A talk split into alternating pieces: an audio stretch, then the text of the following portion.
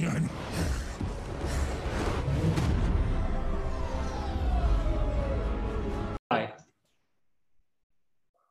okay, welcome back guys. Welcome back to our channel. Kembali lagi ke edisi collab bareng lagi bersama Mas Badi Tama ya dari Iya, iya, iya. Wes mantap. ya kalau kalian nggak tahu Badi Tama, berarti kalian nggak ngikuti episode uh, IDBC guys. Nonton ya ntar aku bakal share di link deskripsi ya mengenai IDBC yang terakhir tentang safeguard sedih ya guys. Nah sebelum masuk ke inti, tak kenal maka kata sayang dulu mas. Maksudnya gimana mas masuk dunia Bitcoin itu gimana?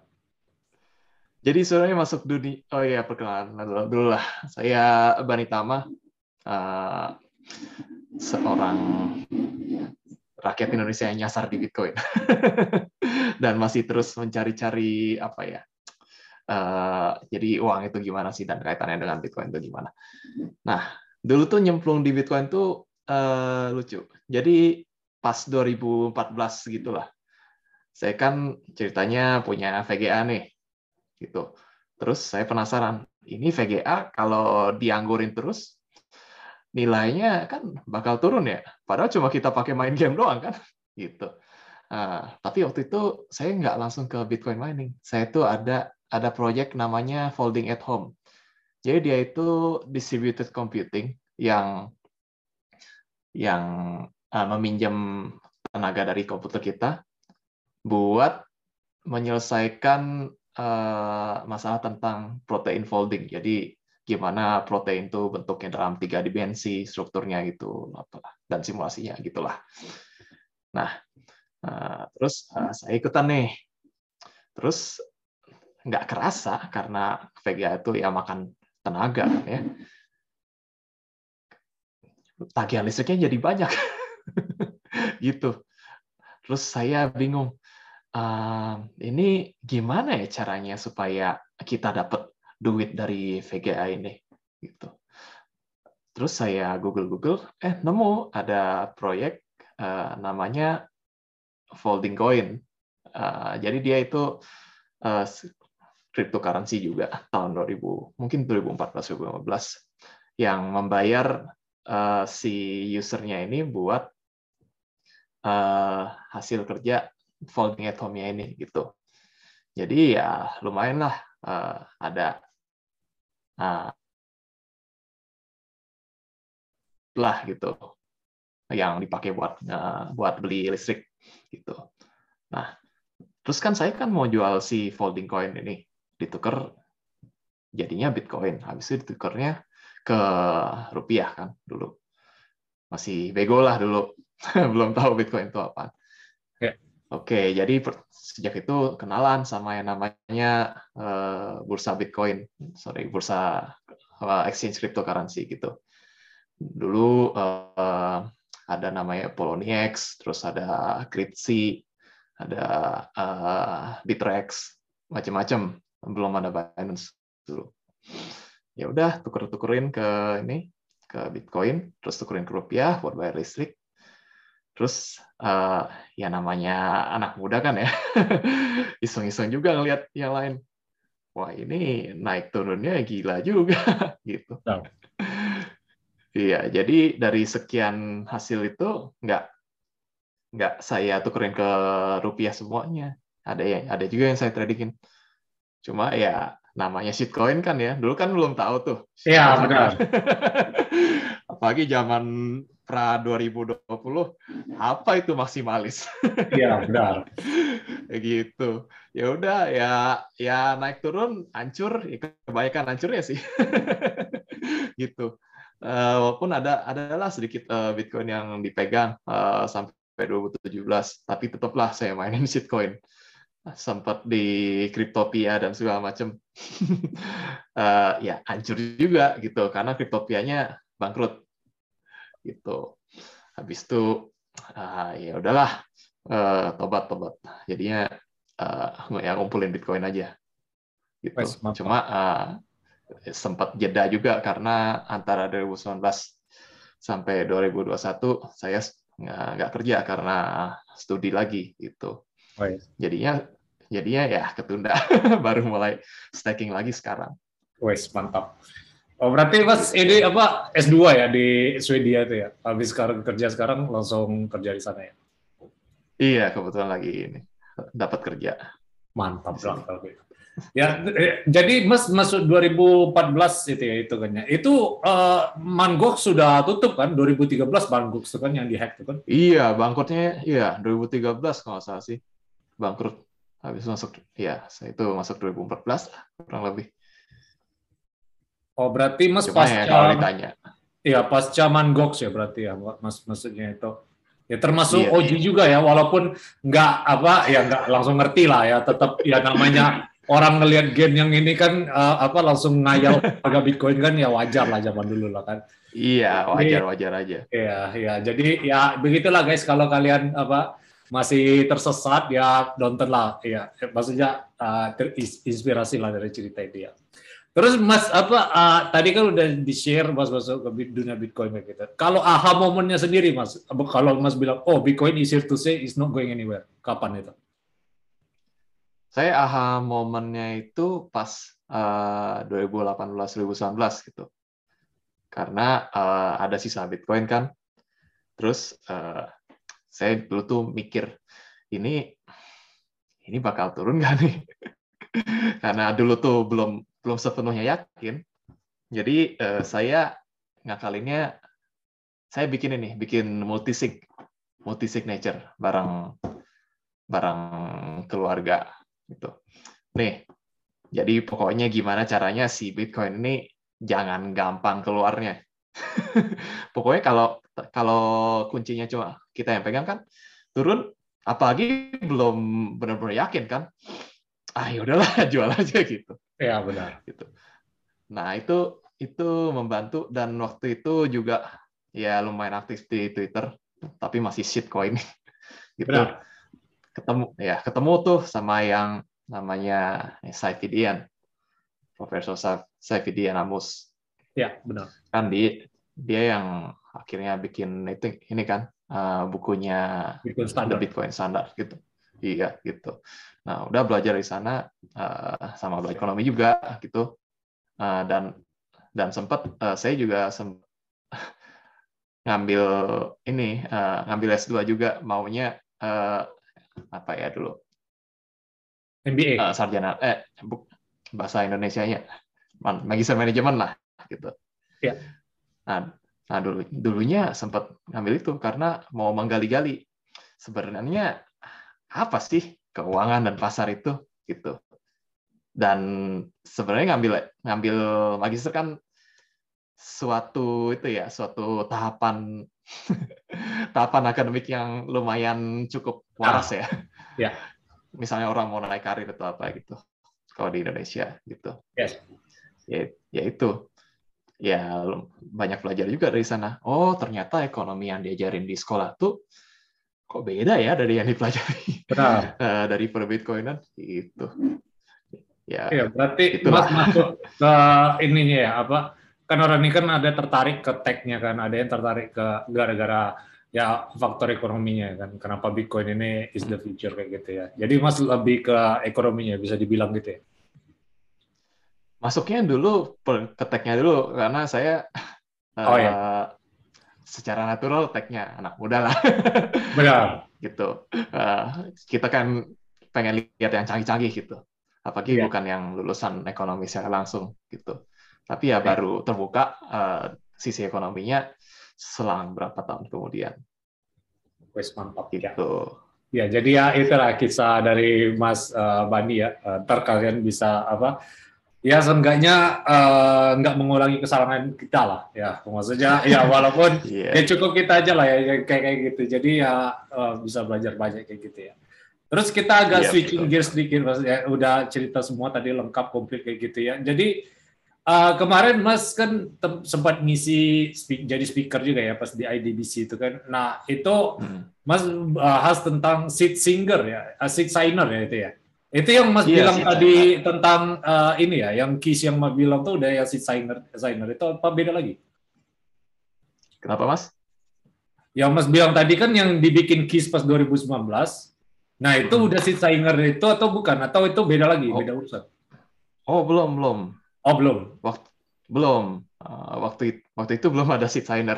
Iya benar, ya itu. Tapi uh, ada ada private key kan udah ada kan. Tapi ya. Oh iya iya. iya. Itu mungkin bisa dielaborate dikit gimana? Oke, jadi uh, intinya sih gini. Kalau Bitcoin gitu kita taruh kita diam di exchange kan pasti kepikiran buat ngejual kan kalau lagi whoop gitu. Benar. Ya kan? Benar. Uh, nah, ya saya waktu itu tarik uh, ke dompet uh, waktu itu masih GoPay dari dari apa itu namanya uh, yang bikin BitPay itu siapa? Oh Coinbase, Coinbase, Coinbase. Iya ada saham Coinbase. Jadi dulu, ya. ya. Nah dari, dulu Coinbase tuh bikin uh, dompet multi signature buat di HP. Ya. Jadi uh, uh, misalnya saya kenal sama satu orang lain, saya bisa ini, saya bisa uh, bikin uh, dompet bersama lah gitu. Jadi uh, antara dua dua orang itu. Uh, oh dari tiga kalau nggak salah ya. Oh bisa bisa itu bisa bertiga bisa berempat bisa berbanyak oh, iya. gitu. Kayak yang MPC yang dijelasin Mas Dani kemarin bukan sih? Eh, itu kan yang dipakai Zengo sekarang kan, yang MPC. Iya iya. Uh, kalau Zengo saya nggak uh, gali terlalu dalam. Iya iya iya. iya, iya. Lanjut lanjut Mas yang tadi ya. Kita, kita bahas Zengo lah. Lanjut lanjut. Boleh boleh boleh. Nah, boleh. Oke, okay, uh, eh, jadi uh, dulu si Kope ini adalah dompet multi signature yang di HP. Dah se saya atur supaya kalau dana mau keluar harus dua orang yang setujuin gitu. ya udah itu masuk Bitcoin. Harga turun-turun-turun kan kalau mau jual kita harus berantem dulu kan. Benar. Iya. itu itu ya akhirnya nggak nggak dia diam diam aja tuh bitcoinnya di sana untungnya. Ya, gitu. Dan itulah uh, jadinya semacam hodl yang sengaja nggak sengaja tapi ya itu. Iya, yang ini kayak Peter Schiff kemarin itu kan dia ada pengalaman dia apa private keys-nya hilang kan, tapi itu blessing in disguise juga kan, maksudnya orang yang oh, iya. kehilangan iya. private keys itu kan otomatis hilang dari sirkulasi kan supply ya kan. Jadi uh, apa nggak langsung harga Bitcoin dibikin naik sama dia kan? Iya, benar banget. Jadi kalau dia private keys-nya hilang ya hitungannya donasi untuk semua holder gitu. Makanya itu, makanya aku Ya aku ini sih apa yang yang bilang oh ini apa Bitcoin gak dibawa mati terus apa kalau mati nggak bisa dibagiin soalnya Bitcoinnya kan ada yang oh, influencer Medan yang bilang oh ah, dia bikin apa jasa titip Bitcoin kayak gitu. Ya, tapi kalau dipikir-pikir ya dengan cara dia nggak menitip tuh udah mewariskan sesuatu ke generasi sebelumnya kan sebenarnya. Iya, iya. Itulah. Jadi apa mind blowing lah maksudnya Bitcoin ini mengubah cara pikir kita ke masa depan sih. Nggak tahu sih. Aku ini menurutku aja ya. Nggak tahu kalau masih gimana ya. Bener kok, bener. Kalau kita megang Bitcoin pasti kepikirannya ini kalau gue belanja banyak uh, head on head on, wah Bitcoin gue yang uh, keluar buat rupiah. Atau misalnya rupiah gue sedikit, nggak bisa buat beli Bitcoin ya itu jatuhnya ke time preference gitu. Iya benar, makanya yang oji-oji kayak apa Benjamin Cohen atau apa, justru mereka hidupnya gak hedon, dia cuma apa ya kayak oji-oji, maksudnya uh, pleb yang benar-benar pleb itu kan ya hidupnya ya sebenarnya sederhana kan. Maksudnya hmm. ya dia tahu harga Bitcoin itu eh, bakal terus naik. Justru kalau jual Bitcoin itu ya kayak ini orang kenapa kayak gitu kan. Hmm. Iya, apalagi yang beli mobil atau beli jam tangan iya, mewah. Makanya ya, bukan kita mendiskreditkan orang beli mobil ya enggak, itu ya urusan enggak. kalian. Cuman iya. ya ini kan masalah time preference saja. Jadi ya hmm. ya itulah uh, apa uh, kalau kalian mengerti Bitcoin seutuhnya, uh, kalian bakal hidup long time preference lah. Maksudnya kalian hmm. apa uh, lebih bisa self control lah ibaratnya uh, konsumsi yeah. produktif lebih yeah, banyak yeah. ketimbang konsumtif kayak gitu ya mas intinya betul betul iya mungkin mungkin bukan beli ya, lebih ke arah flexing gitu, kayak di Instagram. Iya, benar. Nah, ya, tapi kan itu. flexing yang di sini yang kemarin yang dapat kasus itu kan ya dia dapat duit juga dari flexing ya itu itu lain urusan. Cuman kalau flexing dengan kalian ini apa jadi barang yang konsumtif ya, kalau kalian yang jadi produknya ya ini not financial yeah. lah guys. Ya itu kita yes. udah dewasa lah, kita nggak perlu yeah. apa, uh, urus masing-masing keuangan orang. Jadi ya itu ya, uh, betul. masalah seat singer tadi ya, mas. Maksudnya kalau multi uh, tadi apa dibilangnya uh, multi signature ya? Ya multi signaturenya itu berarti kalau 24 seat press atau 12 pressnya itu mas pegang sendiri atau uh, ya itu kan tadi dibagi yeah. sama keluarga itu kan. Jadi oh. mas kasih tahu kuncinya ke mereka juga kayak gitu. Oh enggak beda. Saya oh, punya kunci sendiri. Oh, ya, benar. Saya punya kunci sendiri, 24 kata sendiri Terus yang uh, orang yang saya kenal ini punya kunci sendiri juga, dua empat kata juga, gitu. Jadi masing-masing punya nih. Nah, setelah masing-masing punya, uh, kita berdua bisa bikin suatu uh, um, ya wallet yang multi signature. Jadi kalau yeah. pernah lihat pernah lihat kontrak apa ya, misalnya uh, ini nih surat rapat Pak RT gitu kan tanda tangannya banyak tuh.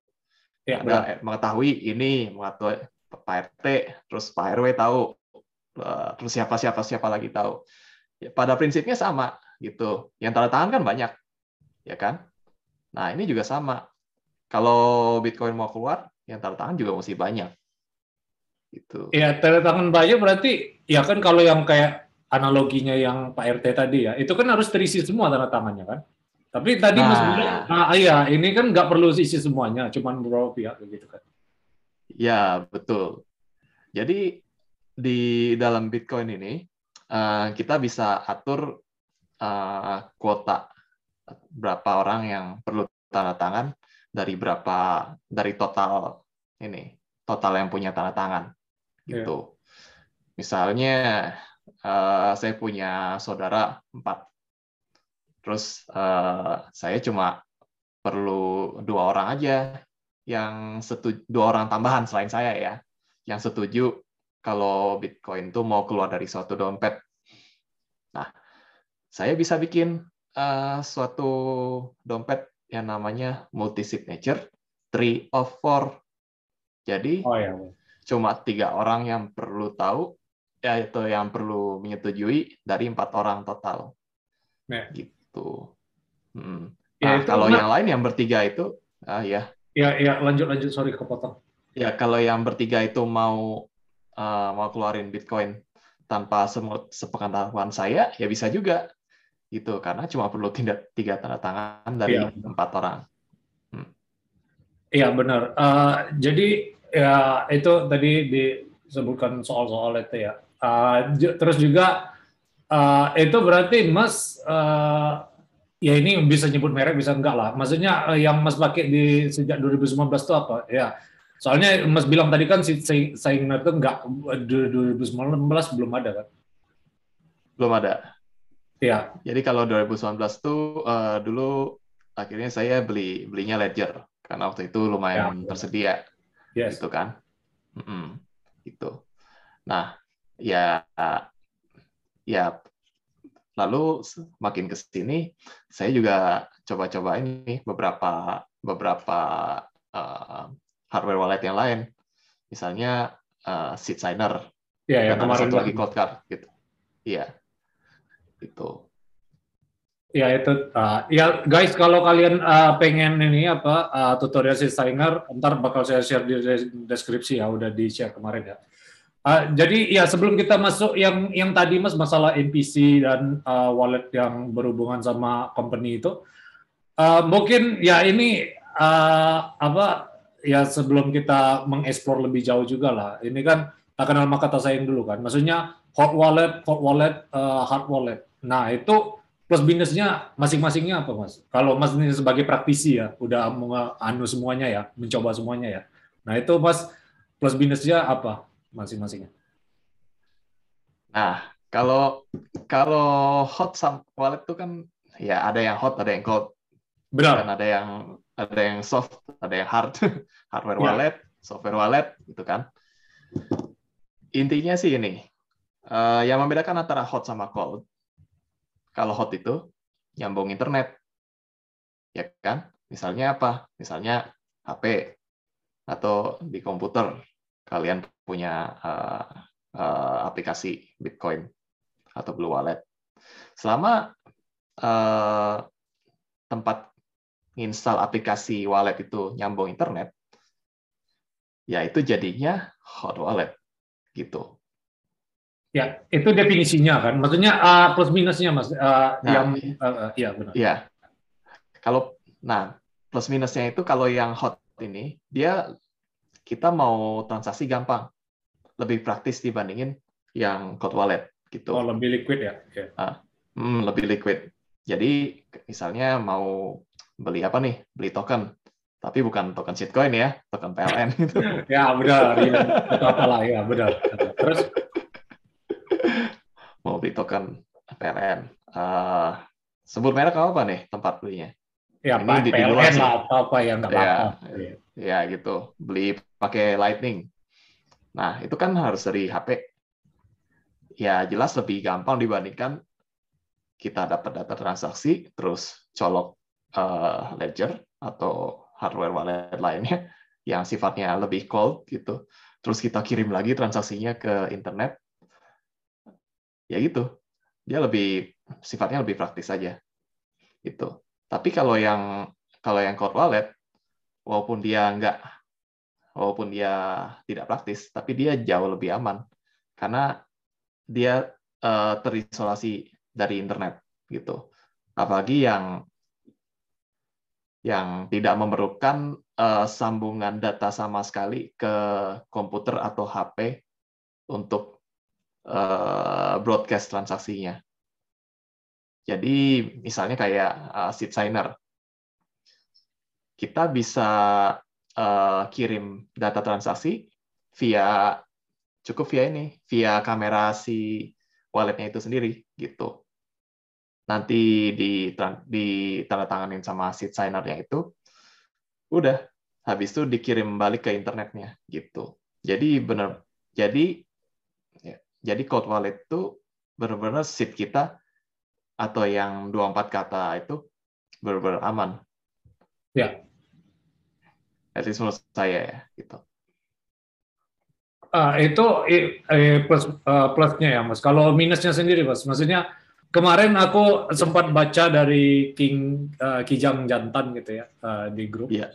Dia sempat Iya. nyebut yang ya mungkin yang Mas tadi ya eh, masalah terkoneksi ke internet itu lebih gampang Windows tuh untuk di fi- eh, phishing ya. Terus juga itu Ya, dikomentari betul. lah sama influencer sebelah si siapa tuh kapten itu kan dia bilang oh ini wallet gak aman soalnya gampang di phishing kayak gitu ya. Bukan berarti salah ledgernya kan, tapi salah ya kita ngeklik asal-asal yang di email itu kan untuk yang phishing itu. Jadi eh, menurut Mas di sini yang eh, negatifnya eh, gimana ya? Maksudnya tadi kan yang disebutkan yang plusnya aja. Nah terus Iya, iya. yang Linux sama macOS itu lebih ini ya enkripsinya nggak sama-sama Windows gitu ya maksudnya.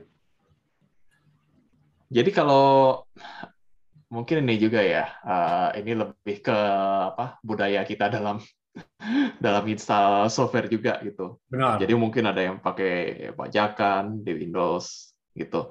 Dan ya kalau tahu sendiri kalau yang bajakan itu kan rentan ada malware-nya lah atau apa. Benar. itu nggak sepenuhnya bersih Yes. gitu. Yang Jadi asli pun juga ya, ada. Iya, nggak menutup kemungkinan. kan? Asli pun, ya betul banget. Software asli pun juga punya celah keamanan tersendiri gitu. Iya. Eh, Nah, jadi ini juga salah satu eh, negatifnya kalau kita pasang hot wallet di HP atau di komputer gitu. Jadi bisa aja ada celah keamanan dari aplikasi lain yang tinggal di dalam HP atau komputer itu yang bis yang sifatnya yang jadi celah untuk mencuri yang jadi celah untuk hacker untuk mencuri file-file kita termasuk private key gitu. Gitu. Iya, jadi terus ya kalau ini negatifnya hot wallet ya. Iya. kalau ya kalau negatifnya cold wallet itu ya seperti yang tadi sih mungkin agak repot dan nggak praktis. Cuma kalau untuk jumlah yang besar ya memang saat saat ini ya masih lebih baik ditaruh di cold wallet pada umumnya ya. Ya benar. Gitu. Ya, ini ya memang benar ini ya tergantung preferensi. Yang Mas Kucing kemarin sempat bilang juga kan eh, untuk sampai ke tahap teknikal tuh ya nggak apa-apa kalian untuk exchange dulu. Tapi ya sembari berjalannya waktu ya sembari belajar juga ya untuk uh, untuk self custody sendiri ya uh, sampai ke cold wallet itu ya. Soalnya itu udah teknis urusannya ya. Terus juga yang kemarin Mas Dani sempat bilang juga yang pas di IDVC itu kemarin juga bilang bahwa ya walaupun Mas bilang tadi 24 si Preste ya cold wallet memang lebih banyak uh, lebih aman dari internet uh, karena dia ini apa uh, lebih secure kayak gitu ya. Tapi institusi nggak ada yang megang itu nyatanya mas, karena takut di capture atau apa kan. Jadi dia tuh makin menggunakan teknologi MPC yang dibilang ah, ya multi signature itu. Nah jadi itu kan yang dipakai ada yang uh, kita sebut tadi yang sebelum apa sebelum rekaman tadi ya, maksudnya yeah. uh, company itu ya. Nah jadi uh, yeah. menurut mas di sini ya kalau yang apa hot wallet dan cold wallet ini mempengaruhi institusi juga dalam meng, ini ya. Ya walaupun mas bukan institusi ya maksudnya ini menurut pandangan mas aja tapi ya, ya, ya. Uh, keamanan bitcoin itu sendiri. Ya kalau menurut saya sih uh, persoalan di institusi itu adalah uh, namanya jabatan kan pasti berotasi terus kan ya? Benar. Kalau misalnya uh, kita custody sendiri uh, kalau misalnya institusi itu uh, tahu tahu ini tahu private key-nya gitu yang yang menjabat tuh misalnya. Nah misalnya kalau ganti jabatan orang-orang yang udah nggak menjabat nggak menjabat itu dia mas mereka masih megang private key-nya dong gitu. Ya kalau anggapan saya sih gitu. Jadi agak agak susah ini kalau kalau ya, uh, institusi. Makanya solusinya rata-rata masih kasodial masih nebeng gitu dan ya akhirnya dampak keamanan itu uh, mereka ya harus bergantung kepada keamanan si kustodialnya ini gitu. Gimana si kustodialnya menjamin uh, supaya BTC yang mereka pegang uh, nggak dicuri atau ya gitu nggak dicuri atau hilang. Ya benar. Ya aku Semuanya, setuju juga ya, sih. sana hmm. terus juga kan ya kalau wallet itu kan ya Mas Dani sempat sebut juga kalau misal kertasnya kebakar atau ke capture ide apa gak tahu kita kan. Mampus lah duit yeah. yang bukan. Ya. apalagi yang udah kayak Michael Saylor kan. Aku tapi Michael Saylor secara pribadi aku yakin dia megang keys. Tapi kalau secara perusahaan aku nggak ngerti. Dia dia kan masih suka beli OTC juga kan. Jadi ya masih ada lah yang apa uh, ya walaupun nggak dibilang terpati juga ya multi MPC itu ya tapi yeah, apa yeah. Uh, yang Mas bilang Mas Dani waktu itu elaborate maksudnya jelaskan juga itu dua per tiga uh, signing hampir sama yang kayak Mas Singer atau uh, multisig tadi ya kayak gitu. Mm -hmm. Mm -hmm. Ya hampir sama sih. Ya itu persoalannya karena karena rotasi jabatan itu harus ini sih. Uh, belum ada mungkin belum ada apa ya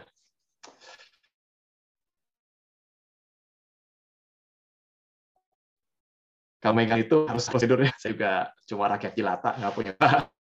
Iya, iya, iya, nggak apa, nggak apa. Uh, selo, selo. Halo? Putus-putus. Minta ya. Ah, iya, halo. Iya, iya, iya, udah. Uh, Tadi jadi, kedengaran uh, semua ya? Ah, uh, uh, Iya, jadi ya itu ya guys uh, mengenai ya apa keamanan wallet. Uh, sebenarnya walaupun institusi dan retail pun sama sih. Maksudnya ini kan open source ya. Maksud walaupun ya terlepas uh, kalian mau berapa Bitcoin, mau dari 0,0001 sampai satu Bitcoin, tetap keamanannya pun uh, sama guys. Maksudnya uh, kalau sekali kalian hilang 24 kata atau 12 kata itu ya sudah wassalam guys. Institusi pun juga kayak gitu, nggak menutup kemungkinan kan. Ya kayak Peter Steve kemarin itu aja hilang kisnya juga dia ini apa uh, sampai ya itu ya dibilang di Twitter yang disalahin Bitcoin ya padahal salah dia yang naruh ini ya naruh keysnya ya. Jadi ya kayak gitu ya masalah iya. multi signature. Tapi ya semakin uh, apa uh, uh, berjalannya waktu, Mas. Halo. Ya, ya seiring ya. Ber, ya seiring berjalannya waktu kayak gitu kan. Jadi uh, semakin tinggi harga Bitcoin, semakin terinsentif lah orang yang ngehack itu. Benar kan? Secara logika kan?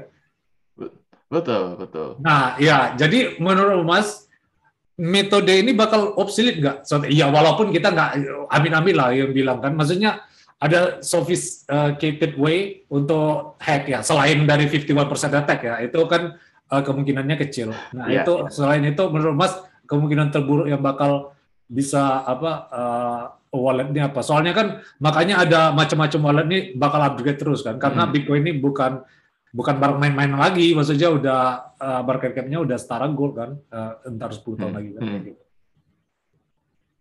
Ya. ya betul. Ya pasti uh, semakin banyak satu tempat tuh uh, menampung Bitcoin, ya jelas lah makin makin termotivasi kan si hacker-hacker itu buat ngebobol. Makanya kalau ya misalnya exchange gitu, gampangnya ya kita lihat segitu banyak duit itu terkumpul di satu tempat ya kayak udah kayak ini udah kayak penjahat pengen ngebobol bank aja gitu. Ya itulah gunanya supaya uh, kita uh, tarik bitcoinnya itu dari custody bitcoin kita dari, dari misalnya exchange itu ke ke ke ke tempat yang kita pegang sendiri. Minimal seperti so, seperti wallet aplikasi wallet di HP gitu. Tujuannya apa ya? Tujuannya supaya at least uh, hacker itu penjahat-penjahat itu nggak ngelirik nggak ngelirik ke ini ke Bitcoin milik kita karena udah di luar di luar jangkauan exchange gitu. Ya, menurut saya sih. Iya, iya. Hmm. Ya itu ya balik lagi ke benar sih ya ya pasti ada cara selalu hacker nih kan ya kita nggak tahu lah yeah. teknologi ya ke depan. Maksudnya bisa uh, nganu ke exchange atau enggak jadi ya itu tetap waspada ya. Bukan berarti juga apa yang cold wallet atau apa itu kan ya tetap aja ada orang yang kena kan uh, phishing kemarin itu kan. Jadi ya nggak bisa yeah. menutup kemungkinan juga. Ya semua risiko itu pasti ada lah. Jadi yang justru yang ngasih angin surga itu yang hati-hati harus. Yang bilang itu justru bodong itu. Jadi ya tetap harus ada resiko ya. Kita harus ada apa uh, mawas diri. Jadi ya ini resiko ya bukan main-main lagi. Ya bukan berarti juga menganggap bahwa ini bakal ini ya apa uh, bakal dihack 100% juga bukan, tapi ya tetap jaga-jaga kayak gitu ya, Mas. Iya, betul. Ya prinsipnya kayak kita nyimpen duit di bank sama nyimpen duit kertas di dompet sendiri gitu. Kan resiko keamanannya beda-beda sendiri kan ya. Kalau duit di dompet jatuh jatuh atau dimaling atau dicopet gitu kan. Tapi kalau duitnya di bank gitu, ada tellernya nakal, nah toto lenyap aja tuh duitnya. Ya, deposito. Gitu. Jadi ya uh, uh, gitulah. Ada orang dalam faktor itu resiko orang dalam juga misalnya kalau Iya, benar. Jadi Mas tadi ya sebut-sebut ya, ya kemungkinan besar Halo? Iya, halo. Ya, jadi ya kemungkinan besar uh, hacker tuh ya masih bisa untuk kayak nggak bawa exchange itu ya, ya bukan ke walletnya itu ya, jadi ya. Mm -mm. Kemungkinan terbesar. Atau bahkan orang dalamnya sendiri, kayak si Quadriga di Kanada. Iya, benar. Mm -mm. Ya, jadi ya don't trust verify ya, nah, itulah jadi guys. Jadi uh, se, se, itu tapi kalau kita pikir-pikir ya mas, kalau semua orang narik uh, di exchange atau apa, secara nggak langsung ya itu udah hyper bitcoinization lah, itu beda urusan lah. Tapi uh, bakal ini nggak sih, maksudnya uh, nggak apa? Ya kan yang bikin adopsi itu juga salah satunya faktor exchange ya. Nah jadi ada ya, apa sebab akibat di sini. Kalau misal ditarik semua, ntar uh, exchange itu bakal obsolete nggak, Kalau misal ya udah sadar semua megang custody sendiri. Oh enggak, Essential tetap karena ya kayak pasar aja. Karena tetap kan orang uh, pengen jual nih, uh, pengen jual. Ke mana? Kamu mau nggak beli Bitcoin saya? Saya lagi butuh duit, uh, gitu, butuh misalnya rupiah gitu buat bayar tagihan atau macam gitu. Jadi kalau menurut saya sih itu tetap ada walaupun uh, orang self custody karena tetap ada orang yang masukin lagi gitu. Cuma efeknya adalah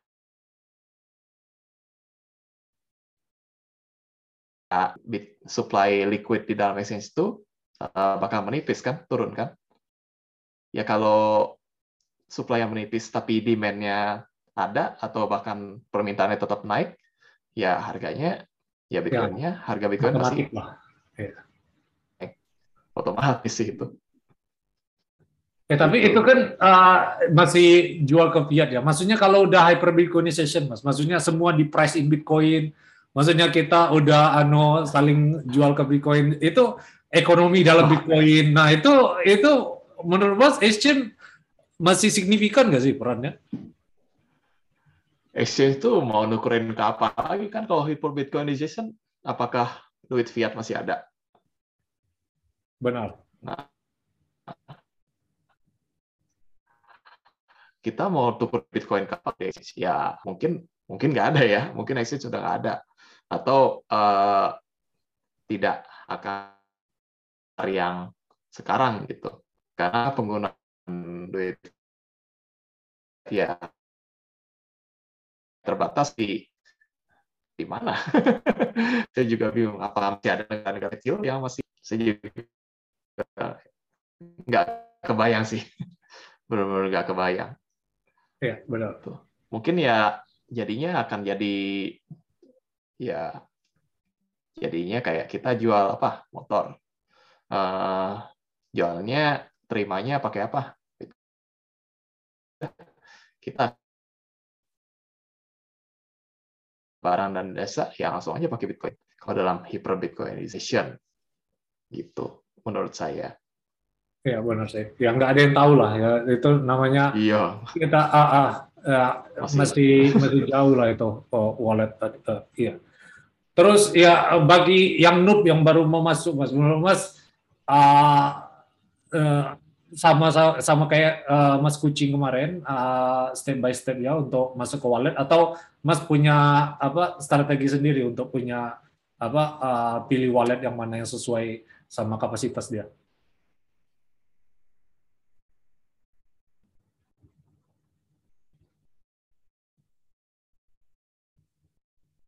Kalau ya yang sifatnya itu non custodial, artinya apa? Artinya kan di kalau kita lihat di App Store Play Store banyak tuh kan wallet-wallet.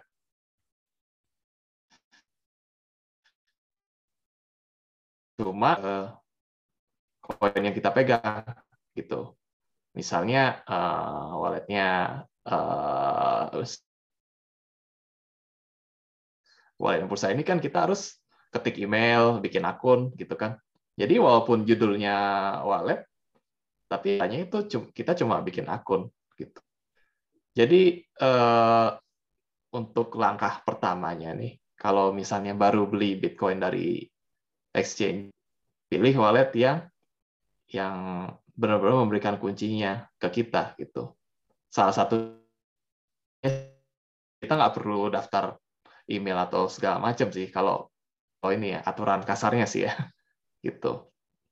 Nah contohnya ya seperti Blue Wallet yang udah kita bahas episode IDBC kemarin gitu bareng Kak Pratiwi. Gitu.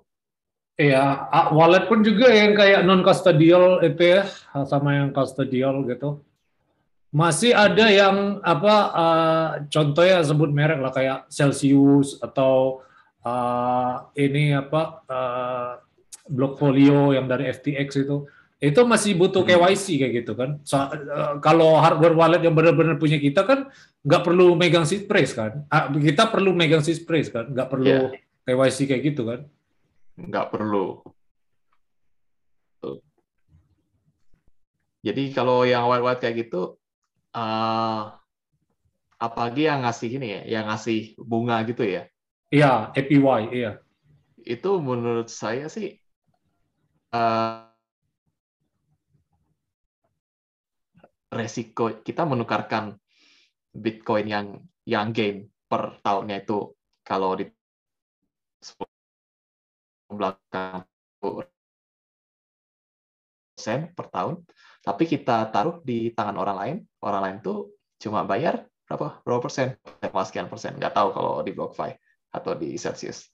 Jadi uh, rewardnya nggak seberapa, tapi resikonya itu lumayan gede dibandingkan kita taruh sendiri di wallet yang non custodial. Jadi uh, apa ya? Menurut saya sih itu masih masih akal-akalan aja buat ngambil ngambil Bitcoin dari tangan-tangan lemah gitu. Iya benar. Hmm. Jadi tadi uh, gimana mas agak putus-putus tadi, maksudnya yang wallet dari Celsius tadi kan uh, ya kita nggak pengen menjelekkan Celsius bukan di sini. Maksudnya ya kalau yang uh, APY APY itu kan ya ini udah rahasia umum juga sih. Maksudnya mereka tuh puterin kayak arbitrage di GBTC kayak gitu kan kemarin. Soalnya aku udah interview si Mas Douglas Tan dari yang founder dari Bullwest tuh. Ya jadi benar yang Mas bilang tadi ya walaupun dia non custodial custodial ya tetap ini ya. Maksudnya kita nggak punya kontrol 100% terhadap Bitcoinnya. Jadi walaupun dibilang wallet pun juga nggak 100% custodial kayak gitu ya enggak sih itu lebih cocoknya dibilangnya akun bukan wallet. Kan kalau kayak bank ya kita buka akun rekening. Kalau wallet dompet udah. Duitnya diam di dompet kita. Belanja emang segitu segitu aja gitu. Tapi bebas risiko. Gitu. Ya benar. Kalau menurut saya. Ya jadi uh, ya terus yang apa? Ya benar sih yang mas bilang tadi yang menukarkan yang APY yang nggak seberapa sama resiko yang luar biasa kayak gitu ya. Jadi ya nggak berbanding lurus ya. Uh, Iya, nggak nggak nggak seberapa lah gitu. Sayang, sayang Bitcoin ya. Yes. Kalau udah ngerti Bitcoin beneran, sayang Bitcoin ya gitu.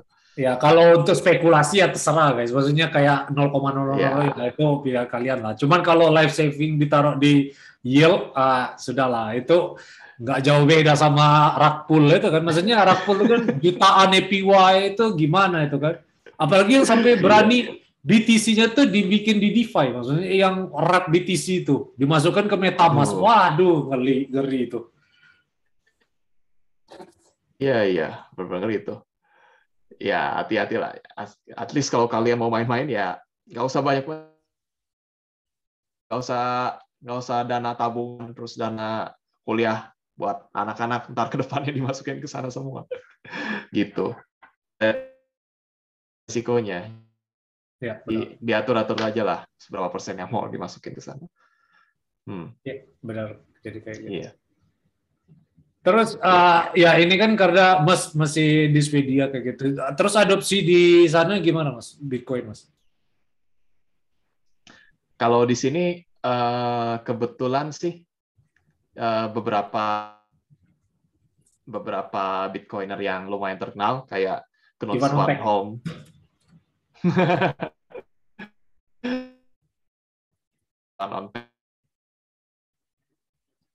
altcoiner atau ya. ya saya bilang saya bilangnya sih shitcoiner mohon maaf. Iya benar. Tapi, tapi kalau bitcoiner yang bermain di, ber, di bitcoin itu ada Knut Knut Svanholm sama Kale Rosenbaum yang yang bikin buku tentang teknikalnya teknikal BTC gitu. Jadi kalau menurut saya sih di sini uh, lumayan maju juga dalam dalam latihannya. Yeah. At least untuk Bitcoinnya ya, untuk Bitcoiner sendiri gitu. Tapi adopsi di sini juga uh, saya belum belum nemu kafe oh, atau jasa-jasa yang menerima Bitcoin sih untuk untuk pembayaran gitu sejauh ini. Ya. Tapi mungkin ada, mungkin ada. Cuma saya nggak tahu. Ah. Iya benar. Jadi lebih kripto, uh, maksudnya Bitcoin friendly atau enggak mas di sana? Uh, regulasinya udah ada apa enggak di sana? Saya bilang regulasinya itu udah ada, uh, regulasinya udah ada. Uh, dalam persoalan perpajakan terutama udah udah uh, pasal-pasalnya sih gitu tentang cryptocurrency kalau jual kena uh, capital gain segala macam gitu dan ada badan perusahaan khusus yang membantu uh, kita dalam pembukuan pajak kalau kita punya daftar transaksi uh, cryptocurrency di bursa gitu gitu ya, sih ya. kalau kalau dalam hmm. Tapi rata-rata orang Eropa juga uh, paham, terutama orang Jerman ya. Orang Jerman kan kalau lihat uh, di ini di web yang ada daftar note-nya itu orang Jerman kalau nggak salah nomor satu dia. Uh. Jumlah note terbanyak tuh di Jerman kalau nggak salah. Oh. Gitu. Di Jerman tuh juga ini sih apa uh, kalau lebih dari dua tahun itu bebas pajak kan. Kalau ngehold ngehold dari dari dua tahun. Wah, saya baru tahu, tapi menarik juga sih itu. Iya, jadi, jadi orang tuh terintentif, terintensif, insentif, sorry, insentif buat ya. ngehold ya gitu ya. Iya, benar.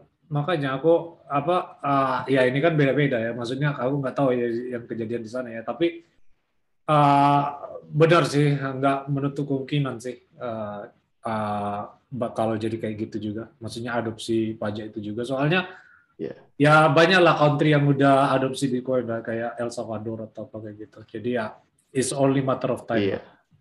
Iya. Kemarin ada lagi kota kecil di Swiss namanya Lugano. Iya Lugano. Iya. Hmm. Itu. Kemarin sempat apa?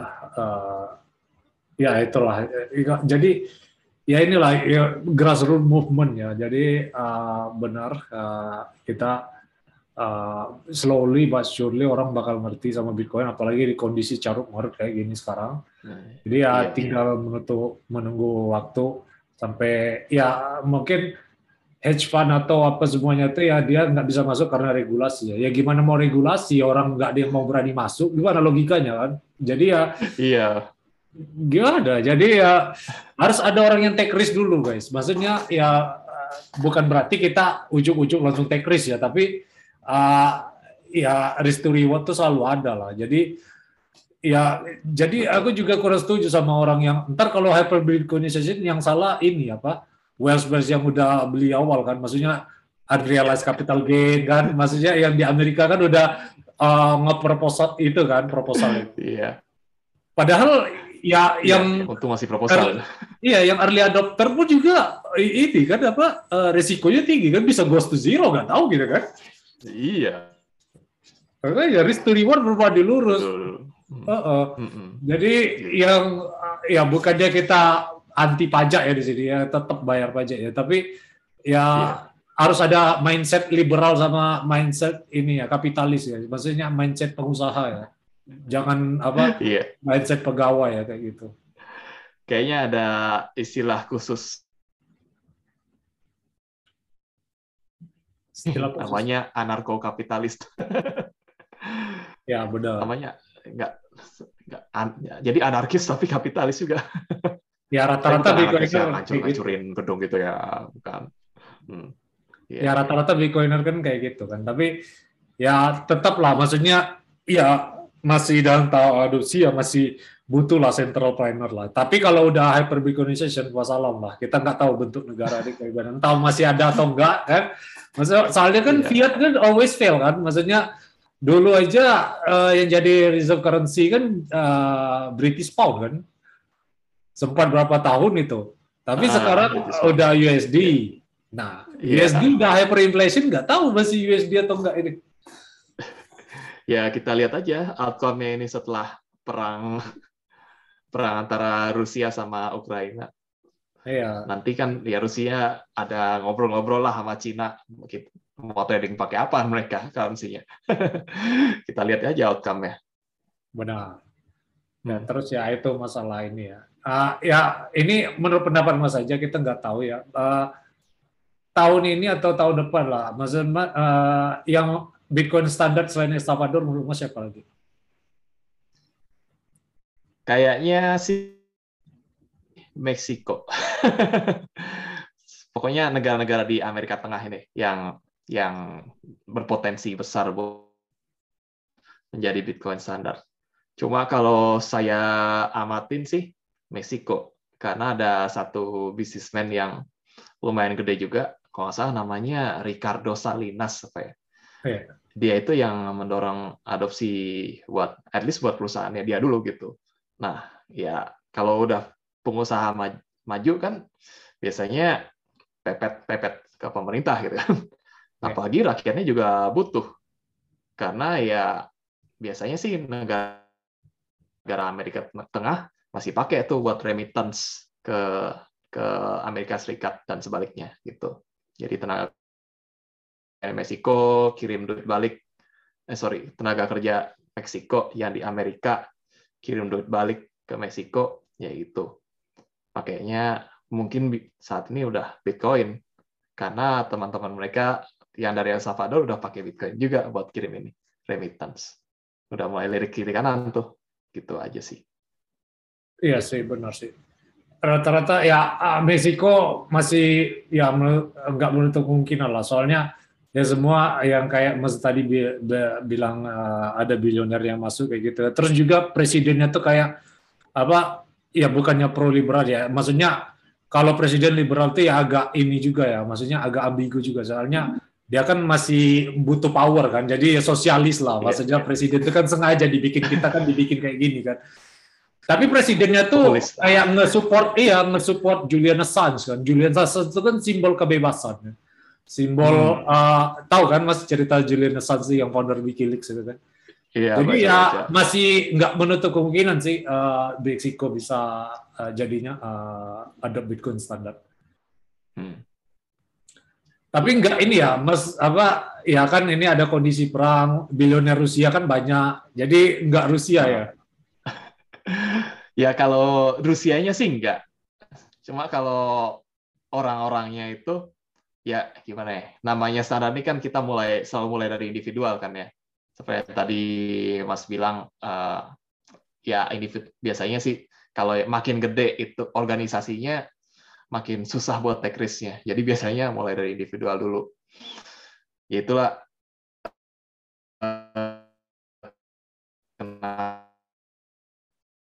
kalau di itu mulai baru negaranya. Ya kalau di Rusia, kalau orang-orangnya mulai dan pemerintahnya mau dengerin, nggak keras kepala, ya mungkin kejadian. Cuma ya nanti kita lihat dulu lah ini gimana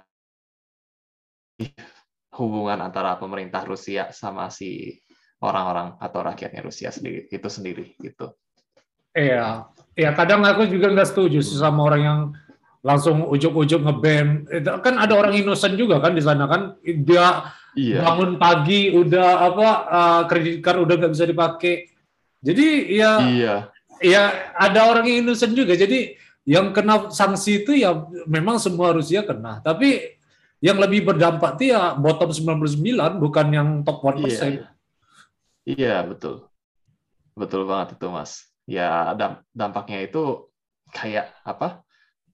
Ingat, misal saya suka apa ya? Kepikiran sama bom atom yang di Jepang gitu. Itu kan kita kan Amerika perangnya sama Jepang. Ya, luncurin lah bom, bom atom. Tapi yang kena tuh ya justru rakyat, rakyatnya kan. Nah, sanksi ini kayak kalau menurut saya sih di mata saya ini mirip juga kayak bom atom tapi si- sifatnya finansial. Yang kena itu ya rakyatnya sih. Gitu. Iya.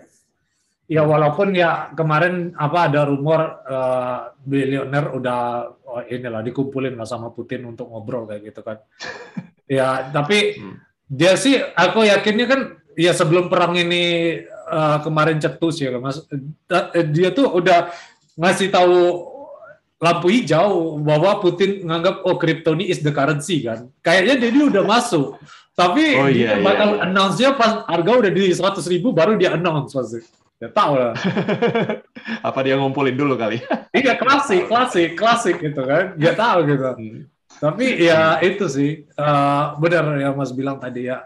Selain eh, apa eh, selain Meksiko mungkin Rusia eh, bisa masuk, cuman eh, tergantung sama kondisi ya eh, peraturan sama ini apa bilioner di sana kayak gitu. Hmm, Iya betul. Ya udah ini udah hampir mau sejam juga. Nah sebelum aku tutup, Mas, ini just for fun, only for fun, Ah, no financial advice. ah. Bitcoin price prediction. Ah. Apa ini masih bull run atau enggak? Ya, ini tahun kedua tahun ke depan aja. Iya, benar.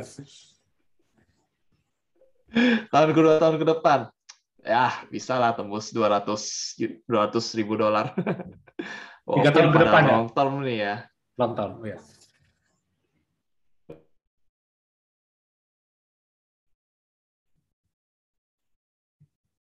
Halo?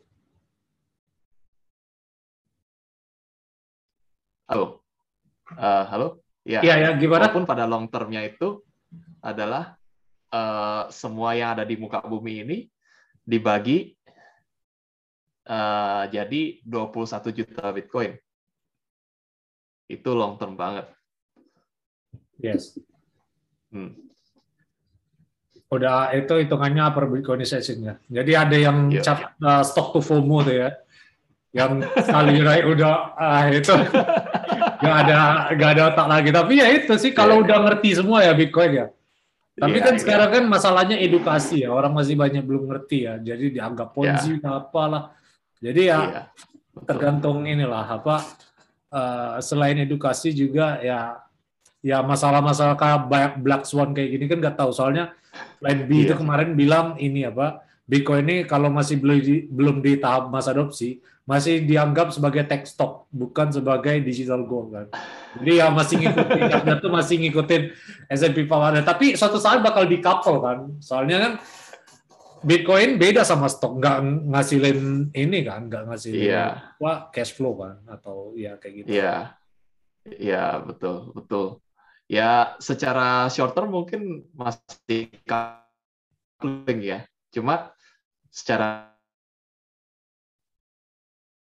long term lama-lama bisa juga. Kita lihat aja. Ya benar. Gitu mas. ya jadi itu ya eh, ma- masalah price prediction kayak gitu. Jadi ya ya itulah guys. Eh, kalau kalian masih berharap ini ya walaupun bull market atau bull market kalau beneran Bitcoin maxi ya tetap cicil ya. Apa pun harganya ya jadi ya ini memang DC Warrior emang untuk long term uh, hodl dan pleb jadi ya eh, jangan terlalu instan juga jadi ya nikmati aja prosesnya kayak gitu ya mas Hmm betul. Ya udah mungkin itu aja Mas. Ini udah sejam juga. Thank you udah main-main di channel. Eh, ter eh, aku bakal share Iya, tentang IDBC yang sama-sama. designer itu di link deskripsi. Sorry juga internetnya agak macet-macet tadi eh, apa eh, ya kepotong-kepotong dikit. Jadi itu ya leave a like and subscribe to our channel ya.